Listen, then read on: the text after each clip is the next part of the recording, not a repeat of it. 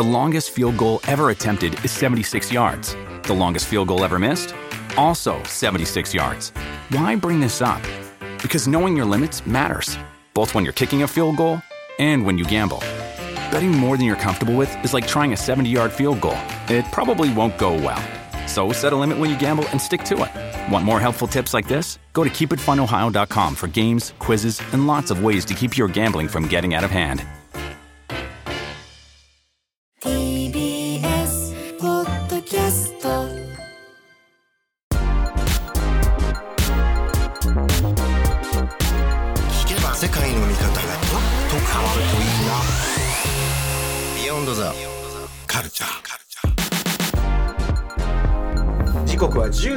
15分です。TBS ラジオアフターシックスジャンクション2パーソナリティの私ラップグループライムスター宇多丸です。そしてはい TBS アナウンサー山本匡晃です。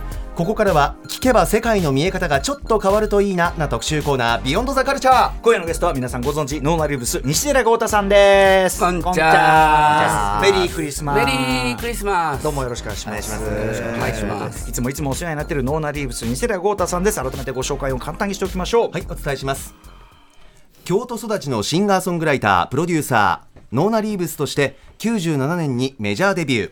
来年1月30日からノーナのメンバー3人とトライセラトップスの林浩二さんを迎え4人編成でのライブツアーネバーエンディングハイウェイツアー 2024with 浩二林を開催。多岐にわたる活動の中アフターシックスジャンクション1では毎月一度月曜日にご登場いただき洋楽邦楽の歴史を分かりやすく紐解いていただきました。はいということでまあまあまあ本当に毎回お世話になっているというね豪太君なんですが、先月からさそのあの誕生日イベント立て続けもあったり、はいはいはい。あとまあクリスマスライブもあったりとか、めちゃくちゃ忙しかったんじゃないですか？そうなんです。クリスマスのライブが終わった瞬間の打ち上げから声がハスキーになってボロボロになって。疲れが溜まってて、なんかもうここまで、あの僕ファルセットとかめちゃくちゃ使うんで、なんかであのあとトークの仕事だけだと思ったんででちょっとあのお聞き苦しい声ですけど、元気なんで、ね、はい、うん、まああのね、でも疲れがこうどっとね喉に出たりすることもあるんで、まあちょっとね、あの今日これを超えたらご自愛くださいませというありがとうございます。感じなんですけども、はい。えーということで今回はやっぱりクリスマス当日になってしまいましたんでほね。んまですね。これはもう全然関係ない特集やってる、ニリバニリとかやってる、ミリバニリ特集をやってやってる場合じゃないんですよ。今日は当日クリスマス当日、こんな企画をお送りします。ノーナリウス西寺豪太 VS ライムスター歌丸。80s サシスセソクリスマス選曲対決2023出ました。イエイ。ということでですね、えー、80s サシセソ選曲対決またまた帰ってまいりました。元といえば 80s サシセソ2013年の12月10日だと思うんですが西田豪太さんの「卵ラジオ」ってね「はい。卵レディオ」というこの TBS でやってた番組で。ました。まさに。は、はい。い。でまあっていうかあの豪太君と僕とは昔からね 80s ナイトとかやったりとかやってました。80s, 80s 談義 80s 研究。まあ研究。4年がないわけですよね。そうですね。80s, 80s ディベート。こういうところで。80s といえば。いろんなこと言って、ねいろんなの。がで、はい。えっ、とまあサシスセソでそれぞれ要素を5つに分けてまあ、はい。まあそれにかこつけてそれぞれのねあのお互いこそういい曲聴いてっつってね、はい。い、いねいいねなんてそういう企画だった。もともとは対決じゃなかったんですけど、はい。あのアドクターシックスジャンクションになってから、この特集枠に収めるために、ね。やっぱりお互い5曲ぐらいだと10曲じゃない、はいもうかけらんねえってことで、はい。じゃあもう勝負にしようか。やむなくやむなく勝負形式にして、で熊崎君に選んでもらう。ねクマスがね選んでたな。熊崎君が。割と割とこうでもそんなに割とドライに選ぶっていうね。そうなんですよね。クマちゃんそれできるからな。ね。ということで、はい。まあ、今まで「サシッセソね」あの爽やかとかね「シリアス」とかでやってきましたけど、今回ちょっとね、あのくくりを変えたんですね「サシッセソね」でちょっと新たなちょっとくくりの方豪太君から今回言っていただいてよろしいでしょうか？うん。2か月ぐらい考えたくくり考え抜いて考え抜いた。ね難しいんです結構ね。はいやりますか。あどうぞ。はい。さあ寒い夜にぴったりなウィンターソング。し師走の街で聴きたいクリスマスソング。すスキー場で聴きたいゲレンデソング。せ聖なる夜に2人で聴きたいラブソング。そそこまで冬を感じさせないけどなぜか今聴きたいソングまあ端的に言えばあのどうとでもなる。クリスマスソング1個だけなんで、これ全部クリスマスだと難しいなと思って、さすがにさ 80s のクリスマスソングってそんそなんにないんですよで当日ですしね、今日はやっぱり、まあ、ラジオ的にもこうやっぱりクリスマスにクリスマスの曲かけないでと思うんですけど、はい。それだけだとあれなんでウィンターソングクリスマスソングゲレンデソングラブソング、なぜか今聞きたいソングと一応振ってあります。いや助かりますま幅あでもさ、広いからね。あの共通してるのはこの季節にやっぱりはい。聴いていい感じっていうね、はいそういうことですよね。冬はい、はい。80s ポップというじゃあ今回今回でもね我々ももう何年も何年もこれやってくるとねやってます。選曲がどんどん苦しくなってくる。そうなんですよ、もう選んでいる曲を、まあ、できるだけ外す、でも外さないのもあってもいいんじゃないかとか悩みに悩みましてギリギリまであの待たせたりして。うっかりうっかりするとさ普通に5年前と全く同じ選曲とかしかねねえって問題があってなりかねないっていうのもありまして、あとねやっぱ僕ね歌詞をずっと読んでるんですけど、はい。あんまりね日本の歌みたいにね、その季節を入れてないんですよ。そうね。あの海外の楽曲は、で特に夏はまだあるんですけど、冬って限定してる曲がすごく少ない。確かに。要はそのあの四季の変化っていうのはそこまでね、はいあれにしないっていうのはありますね。めちゃくちゃクリスマスソングっていうのはそれぞれみんな出してるんですけど、はい。80年代に出してないことも多くて、例えばベビーフェイスというアーティストは90年代に出してて80年代に出しとけよと、僕からしたらこれゲームには ルールがあんねん。しかしはよはよせえあとあのあと歌丸さんのそのルールでこの80年代警察 80s ポリスっていうのがあるんでその出たし出たねあのねどこまで 80s 今日もちょっとあの交渉しながらやろうと思って。もちろん、ただね、あのそういう俺が、まあまあなルール違反、今回ちょっと入ってますんで。そうでしょ。はい。ルールやもうねもう僕次からね90年代も 80s に入れようかなと。まあ大きくまるっと。まるその言い訳込みでのプレゼン込みでのあれね。お互いやっていこうということになってますんで、えーということでまず初戦は豪太さんで、はい。私が豪太君がプレゼンして、はい。僕が1分間ずつプレゼンして、はい。で山本さんがチョイスして、はい。で今日の曲を聴くと、はい。いう流れになっていきたいと思いますので、早速いってみましょう。はい。まずはこちらです。80s サシスセソのさ。寒い夜にぴったりなウィンターソング。はいということでまずは豪太君のじゃあ1分間ほどのプレゼンよろしくお願いいたします。はい、えー私西寺豪太が選んだ「さ」寒い夜にぴったりなウィンターソング。これもね先ほどちょっとまた言い訳みたいに言ったんですけど別に冬と限定した歌詞が出てくるわけではないんですが、はい。えーシンニード・オコナーさん、あのシネイド・オコナーという、はい。よ呼び方も今されますけれども、の「Nothing Compared to You」なんかセインコンペアですね。そうです、うんここれね今日今回今年のちょっと僕のあの一つのテーマとして、今年度亡くなった素晴らしいアーティストの曲を軸にすることによってその1年を振り返るという意味でもいいかなと思ったんです。でこのシンニード・コナーさんという方もすごく、まあ、1966年生まれでお若い方だったんですが2023年の今年の7月26日に亡くなっていると、ただこれ先ほどちょっと僕も言い訳してましたけど発売日がですねなんと1990年1月19日。あこれはもうほぼえこれは 80s です。80ですか？これ1989年にねレコーディングしてるんです。そして一回一回あのプリンスが1985年に「ザ・ファミリーというプリンスが直轄してたバンドで出して、ん。それをまあカバーしたんで。だから 80s のまあカバーね。ギリギリ、まあまあ広い意味で、まあまあちょっと。広い意味でふわっ 80s とした、うん。あのいやフェ 80s ードアウト 80s いや 80s です。80s 1月19日。大丈夫です。警察警察大丈夫です。いやおい無罪無罪。無罪無罪や優しいっすね。いやでも本当にいい曲なのでぜひ聴いてください。わあありがとうございます豪太さん。はい。いきなりちょっとはみ出ちゃいましたけど。一方じゃあ私寒い。夜にぴったりなウィンターソング宇多丸が選んだのは、えーこちらです。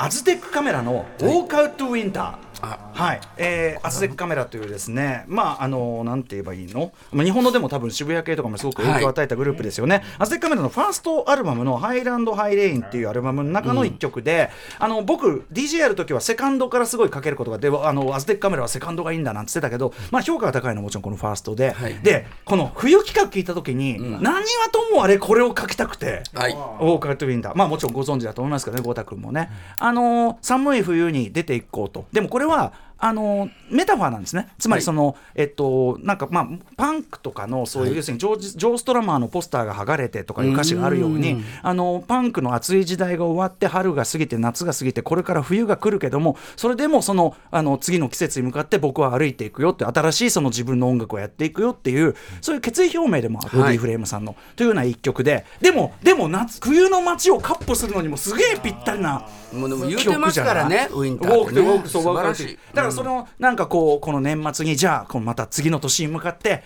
ちょっとおしゃれしてきらびやかな街を、でもこう一人で力強く歩いていこうみたいな、ウェイウェイじゃないんですよね。なんかそのちょっとこう芯の通ったこの冬のあの軽やかなステップこれを表現されてる曲じゃないでしょうかということで。さあこれ。わあ。はいこれでもさねこれねでも本当にもうなんか負けた気がします。えいやいやいやそれやめてよ。いやあのねあの正しいあのちゃんと選曲にのっとって当たってるっていうかね、この寒い夜にぴったりなウィンターソングって言ってるけど、まあまあ俺はでもある意味ここに注力もうこの一曲この一曲注力してきたから俺。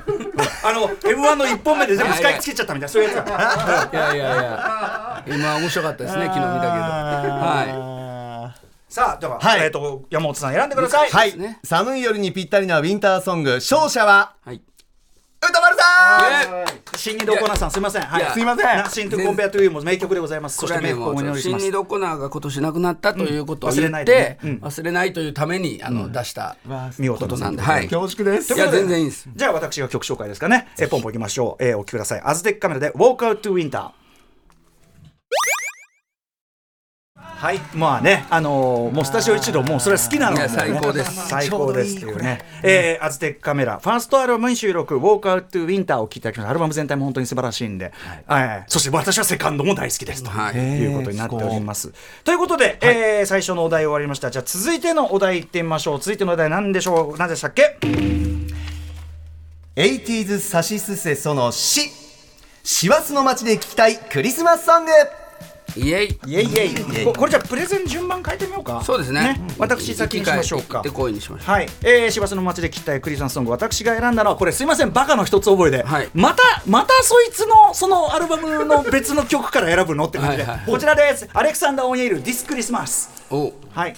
アレクサンダー・オニールのとにかく「My Gift to You」という1988年に出たクリスマスアルバムが、まあ僕はもう大好きでもうクリスマスアルバム数ある中でももう一番もうあの聞き返して大好きなぐらいなんですけど非常にこれ、まあ、R&B、ね、当時の、えー最先端 R&B にして、まあ、だってジャマンド・ルイスのね、もうもう絶好調期ですよね。そうですね。であの「My Gift to You」を確か前の対決の時には出して、はい。まあ、あのタイトル曲ですね。これも素敵な曲なんだけど、えー僕実はこのアルバムの中で一番聴いてるのはこの「ディスクリスマス」これ元はもちろんあの郷太君ご存知の通り、はい。ダニー・ウィルソン。ダニーハザウェイ。ダニー・ハザウェイ。ダニー・ハザウィルソンダニー・ハザウェイ。の,、えーの曲の,、はい。あのカバーなんですね。元も本当に素晴らしい曲なんだけど、はい。これちょっとあのアレクサンダー・オニールのちょっと低音ボーカルに合わせて元の曲と比べてちょっとだけキーがこう下がって、えーでもこうゴージャスなこの80年代こうアレンジと相まって、どうですか？この街のイルミネーションの中で「テレレレ」ってもう もうもうイルミネーションがより輝く。主役になった気分になそうるなのそう。そうすごいすごい力いいいい表現それそれそれそうですね。アレクサンダー・オニールディスクリスマス選ばせていただきました。は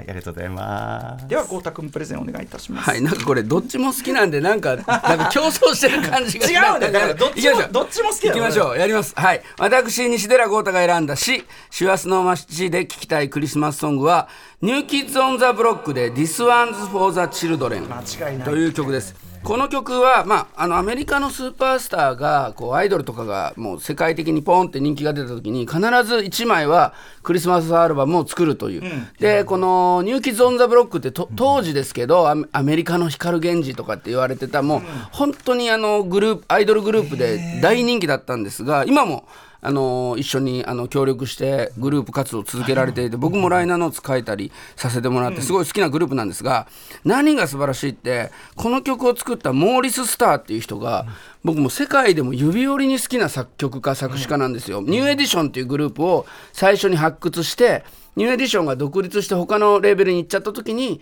ニューエディションっていうグループの、まあ、白人の少年版を作ろうとして作ったのがこの「ニューキッズ・オン・ザ・ブロック」なんですけど彼らのために最高のクリスマスソングを作っているのに意外に知られていないのでぜひ僕はもうここにかけてたんですけど。じゃあじゃあこれでいいよ。じゃあこれでお互いさあれさだ談合 選ぶ選ぶ選ぶ人前で。選びやすい選びやすい。どういうこれ。いや俺はさっきのあの郷太君のあれで言うならば、あの僕はそのやっぱあのアレクサンダー・オニールの「あの My Gift to You」がすごい好きでっつって、で、あのいいアルバムなので聴いてね。これさえ言えれば別にいいんで、ラジオってやっぱ重大なんでい。ろんな人に聞いてもらえるという、そうね。今すげえでもこれすごいいい曲俺も知ってるし これすごいいい曲よね。これはねあのね息子のグリフィンさんっていう人と、あのジョー・マッキンタイヤというニューキッズ・オン・ザ・ブロック当時少年だった人がもう、まあ、僕らぐらいのおじさんになって子供と歌ってるバージョンの動画も上がってるんでもう超あの今推したい曲なんで。すえー、そうなんだ。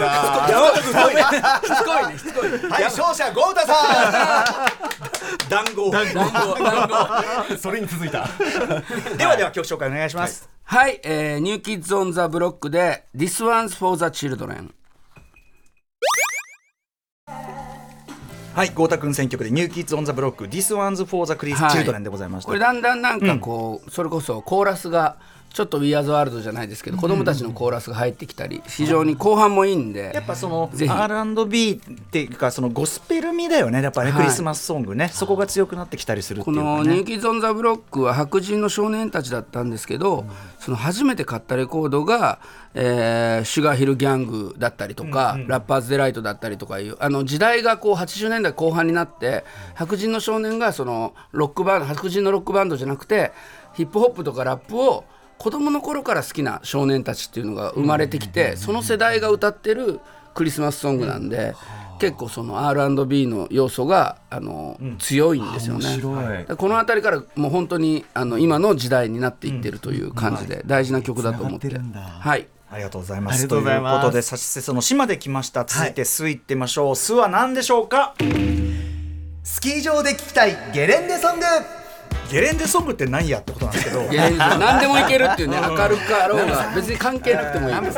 じゃあ豪太君プレゼンから今あ回はじゃあ。これね。はい。そうなんですよ。これもうちょっと非常に悩んだ末にはい。これかいっていう曲なんですけどはいいきます。私西寺豪太が選んだススキー場で聴きたいゲレンデソングはワムラストクリスマス。釣り そうきたか。いやこれねあのジョージ・マイケルというワムのあのこのリードボーカルであり曲を作った方が亡くなったのが2016年の12月25日で、ねえ。今日なんですよ。すごい。あそっか。だからクリスマスの日に、まあ、亡くなったっていうことで53歳で亡くなってるということで、まあ、自分ももう50歳に今年なったんでもう本当に若かったんだな。まあ成功も若かったですしそしてまたこの1984年の12月のこのラストクリスマスが出てから今日今年で39年なんですね。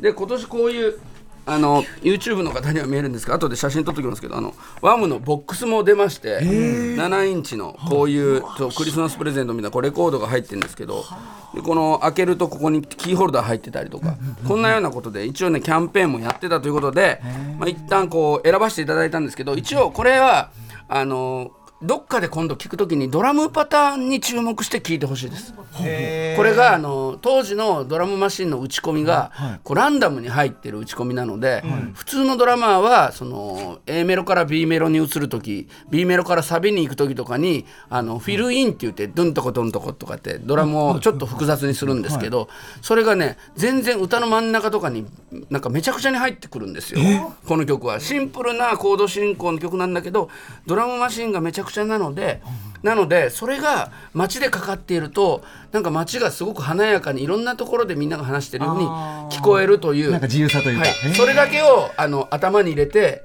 あの今日は大丈夫です。講義。講義。でもちなみに聞き方聞き方だけで。でも僕的にもこれけなかなかタイムリーというか当然、まあクリスマスの聞くが多いんだけど、この間あの新聞現座で森田義満さんの、えっと未来の思い出ラストクリスマス。主題歌がこれなんですね。ああの中盤とラストにこれがかかるんだけど、あのーやっぱ改めて見ると物語と歌詞の内容が合ってて、去年のクリスマスはまあすごく悲しい思いに終わったけども、今年はその私の愛をふさわしい人にあげたいみたいな、これ要するにそのタイムループものなんで人生生き直しものなんで、次こ前の人生はダメだだったけど今度の人生ではその何かっていうかけてみたいっていうあれにもすごい合ってて、あやっぱあのただのその流行語のあの主題歌選びじゃねえなっていう感じがしたんですね。まあだからバッチリでございます。あ。りがとうございます一方私ですね、ではでは歌丸さん。えー歌丸が選んだ。スキー場で聴きたいゲレンデソング。これ皆さんあのゲレンデ、まあ、例えばあのユーミンでいうブリザードとかね、はい。こうこうわーっとゲレンデゲレンデわー雪が舞ってて、その入り口。そういう景色の中をちょっと思い浮かべながら あの歌詞の内容とか全然書けないですけど、あのー聞いてください。アラン・パーソンズプロジェクトで「ドント・アンサー・ミー」を選んでました。はい。やっぱさそのさフィル・スペクターっぽいさ、はいはい。この Wall of Sound みたいなのがさわーっとこう雪景色ででスキーでみたいなさ合うじゃないですか。まあ、アラン・パーソンズさんというのはね、まあ、はい。それこそビートルズとかもねプロデュースしてる、はい。まあ、すごいあのなんていうの凝ったエンジニアの、ねはい。方でございますけどもそうエンジニア。の方の,、まあそのプロジェクトアラン・パーソンズプロジェクトの、まあ、一聴してフィル・スペクターこの「Wall of Sound」とはいいうの感じをね,、そうです80年代に再現した。この曲、まあ、80年代こう青春過ごした方ならビデオがすげえ凝ってるっていうんでねん。アメコミ調でうんでそれがすごくこうあの当時にすればすごくえこれどうやってやってんのっていう動かし方するようなビデオで、まあ、ぜひ皆さん YouTube とか見ていただきたいんですけどただねその歌詞の中身は結構やっぱりちょちょっとひね向こうのさポップソングってさ、はい。よく聞くとめちゃくちゃこれひなんていうの皮肉なっていうか、うん。あんまりいいこと歌ってねえなみたいな、うん歌だったりはするんですよね、まあでもクリスマスの歌って大体ねそういうちょっと悲しい実は悲しい歌みたいなの多いんで、まあ、そこはあんまりまあまあそのスキー場でできたカップルなんて大体分かるんだから、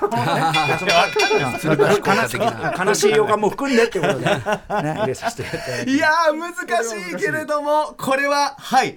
あのー僕スノボ好きなんですけどもうね雪の上を滑ってるザッザッとかサーとかっていう音とぴったりということで 勝者はゲレンデソング歌丸さんです。はいなるほど。もうねバッチリあそれありがとうございます。これははい、あのでも曲も素晴らしいしぜひ皆さんあのビデオを見てくださいね。本当にこれ歴史的な名作ビデオでございますアラン・パーソンズプロジェクトで「Don't Answer Me はい」はい。まああのもう恋の終わりを予感しながら、ん。何も言わないでいいっていうね。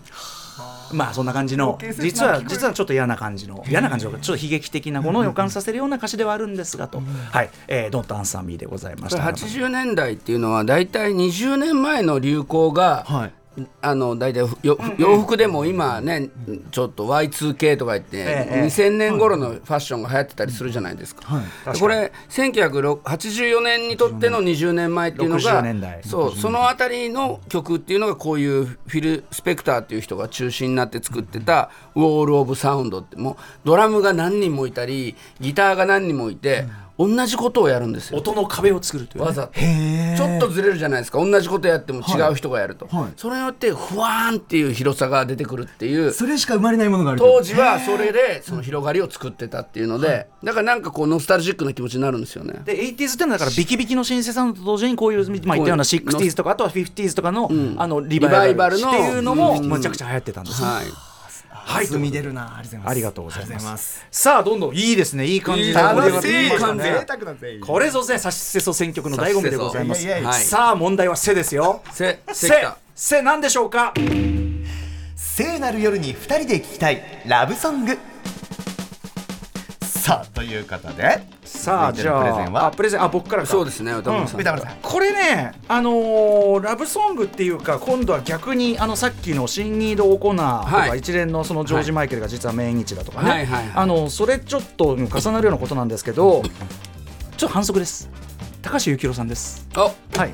高橋幸宏さんの「はい。ドアを開ければ」という曲を選んでみました、えーどんこあるコンセプトは同じですね。そうなんです、はい。あのまあ、今年ねあの教授も高橋幸宏さんも亡くなられてしまって、うん。すごくまあ僕らも悲しいという気分なんですが、あのー幸宏さんのですねクリスマスソング「ドアを開ければ」これですねえーっとねなんだっけなあのアルファから出てたそうそうそうそうあのー「We Wish You a Merry Christmas」っていうクリスマスソングアルバムが1983年にアルファから、まあ、YMO 周りの皆さんで出てて、えーその中の一曲でございましてあのーまあもうあの幸宏さんのボーカルとすごくこうなんていうかな幸宏さんにしか醸せない繊細なその感覚っていうんですかね、はいもうそれに満ちてて。なのでもうちょっとここれを言えればいいという意味でさっきの 豪太君の「シニード・オコナー選曲」にもちょっと通じる。ちょっと日本語曲で反則なんだけどまあ幸宏さんにはもう世界的な世界のもううんゆこれもううん 80s でしょえディズですよ。おい、でしょみたいな、えーそういう感じで選ばせていただきます。でも本当に素敵な曲なんで、あのね、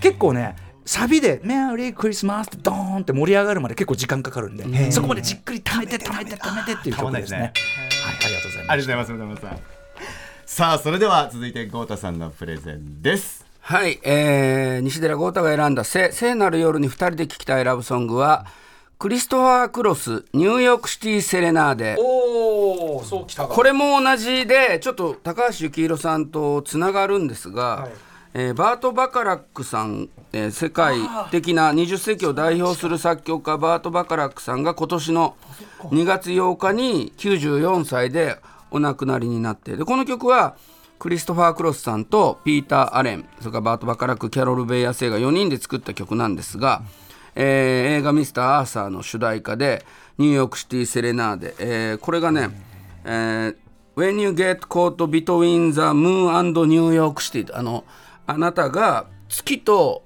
ニューヨークシティの間にこう飛行機に乗ってる時に思いついた歌詞らしいんですけど月とニューヨークの間に自分がいて捕まっちゃったらっていう。でできることは恋に落ちることだけなんだっていうなんかこうロロマンティックな歌詞でロマンティックなメロディーで素晴らしいなということで僕も同じように亡くなったババカラックの曲を一曲かけたいなと思ったんですがこの前この放送に出していただいた時も話したんですけど幸宏さんと一緒にビルボードライブ見にバーカラックを一緒に同じテーブルで見に行って、ね。えそうあのー一緒に同じテーブルで見た思い出もあるのでこれここはすごいね。すごいつながってるんですさよ。これさ背で出すカードがさ裏と表みたいないやいやさ本当に。これ本当に。何これ？たまたまこれおは前これ談合じゃないんだよそうぼあの僕が唯一幸宏さんにこうお願いされて取った席だったんですよ、だからすごく今びっくりして、すごいねなんだこれ。背で会うなんて。やば。いやいや。だからもう本二曲とも流そうよ。ちょっと困るよ。じゃあすみません。エピソードも含めて勝者豪太さんでお願いします。ありがとうございます。ありがとうございます。ではでははい。じゃあ曲紹介お願いします。当にはいえーえークリストファー・クロスで「ニューヨークシティ・セレナーデいやいいはい。曲、僕これね小学校6年かな中1かなまあそんぐらいで流行ってて、すごい当時からラジオで聞いててなんちゅういい曲なんだっつって、ねえ。もう本当ベタな曲であれなんですけどでもなんかクリスマスにみんなで聴くといいかなと思ってねえ。選んだんですけど。当時でもだんだんヒップホップとかもさ好きになり始めてたから、そのぐらい中学頭ぐらいであのニューヨークってそんなとこじゃねえけどな。こんな綺麗な世界じゃね そういうふうにも思っていた。あそこも絡めて。いやでもすごいね。あさすが。いやありがたいどうこれは歌丸西寺豪太同一人物説を自らお互いと唱えるぐらい。もう何にも言ってないですからね俺。さっき決めたんですよ。悩みに悩んで。ほんとすげえな。な。俺これかなりその幸宏さんっていうのは反則だから、まあこれはまあねみたいな。いやこのあのこの曲を選びたかったんですよ。80年代でババカラックのあの追悼で。でもどこに入れるかもうギリギリまで迷ってたんで。マジうん。よかったです。ありがとうございます。ださあということで盛り上がってまいりました。80s サシスセソついに「ソ」が来てしまいました。はい。ソは何でしたっけ？そこまで冬を感じさせないけどなぜか今聞きたいソング。何でもいいじゃないか。何でもあり何でもいいじゃないこれは楽しみ。ということで、えー、豪太君僕からですね。はい。はい、もうこれはですねいきましょうか。そ。う私西寺豪太が選んだそこまで冬を感じさせないけどなぜか今聞きたいソングはティナ・ターナーさんで「What's Love Got to Do With It 愛の魔力」です。今年亡くなられましたもんね。これそうなんです。もう今日今日は一応今年亡くなった大好きだったアーティストの曲をどこかでかけるかそのことをみんなで思い出したいということでですね、このティナ・ターナーさんは1960年代から70年代にかけてアイクティナ・ターナーというアイク・ターナーという、まあ、ロックンロール創始者の一人の方とまあ年齢離れてたんですけど夫婦となってでリードボーカルとして大活躍されたっていう時代がまずあったと。だけどその夫婦関係が DV などいろんなことがあって関係悪化して離婚してお金もなくなって大変だっていう後に80年代、えーやっぱりティナ・ターナの歌は最高だとレコード業界の人がもう一回手を差し伸べて、不死鳥のように蘇ったのがこの「愛の魔力」の時代で1980年代前半から中盤にかけてなんですけどあの歌丸さんも好きだと思うんですけど「マッドマックス・サンダードームスって、ドーム」という映画に出たり、はい。あとちょうど80年代は MTV という感じでミュージックビデオがすごくさ盛んだったので、すごくキャッチーなこう頭のヘアスタイルがすごく大きいような、もう可愛らしくて面白いキャラクターでもあり歌の力があるというティナの魅力でもうみんながティナティナティナって言って、その白人アーティストも黒人アーティストもそこでなんかねあの人種の壁が壊れたというかボーダーを壊すような役割であの年代も人種も一つにしてくれた女性でその方がな放った1984年度の、えー年間第2位シングルチャート。なのでぜひ、あのこの曲本当にね地味なんですけどすごく好きなので聴いてもらいたいです。アナさんの愛のマグ力、はい。えー What's Love Got to Do With It、はい。お勧めいただきました。小田さんありがとうございます、はい、ありがとうございます。それに対して私歌丸が選んだそこまで冬を感じさせないけどなぜか今聴きたいソングは まさに。エルビス・コステロ I wanna be loved です。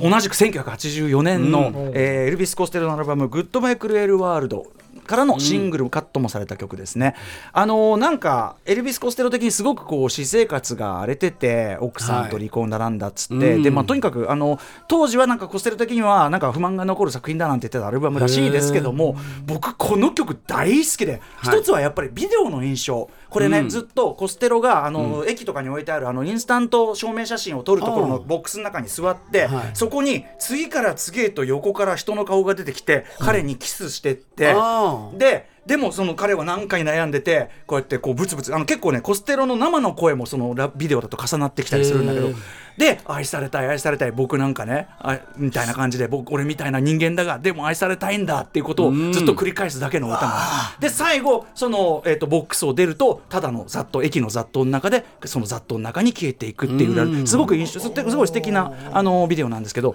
とにかくこの今日クリスマスの夜ですね、このラジオをですね、ひょっとしたら、そのきらびやかな街の中ね、このラジオを聞いて、でもまあ、一人、孤独なお仕事帰りなのか、あるいは何かこう、いろんな思いを抱えながら洗ってる方っていうか、そういう人の孤独にですね、すごく寄り添う、でもすごくクリスマス的なきらびやかさも感じさせる、僕はこの80年代のポップなエルビス・コステルも全然いいじゃんと思ってて、はい、なので、えーまあ、ちょっと今日12月25日の気分にはいいかなということでやらせていただいた次第でございます。あちなみにこれ、実俺あの調べてて、俺今まで知らなかったカバーなんですね。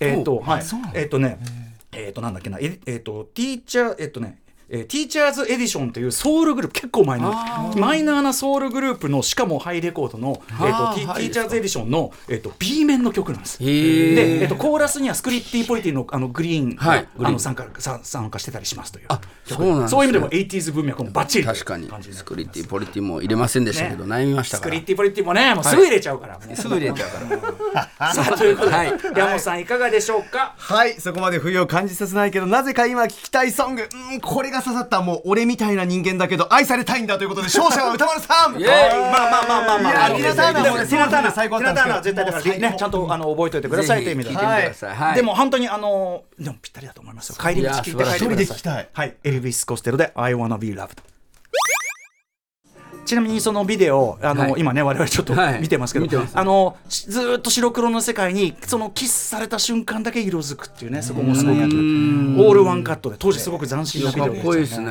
ぜひ皆さんこちらもビデオを見ていただきたいと思います、エルビス・コステロで I wanna be loved と選ばせていただきいやーでもいやーもう楽しかった。お二人ありがとうございますすごい。最高だよねえやっぱ楽しいですね。悩んだけど楽しかった、豪太君もありがとうございました。選曲ね。はい。最後にぜひあの豪太君のお知らせことお願いします。はい、あのー来年1月22日、ビルボードライブ東京、えー、29日、ビルボードライブ大阪、そして、えー1月から3月にかけて、京都、町田、仙台、名取、えー佐賀、唐津、福岡、小倉、千葉の元八幡、横浜といろんなところにライブに回ろうと思ってるんで、あの僕のインスタグラムとか、ノーナリーブスのホームページ見てもらうと、で町田とか売り切れたところもいくつかあるんですけど、ぜひ、えーライブ見に来てください。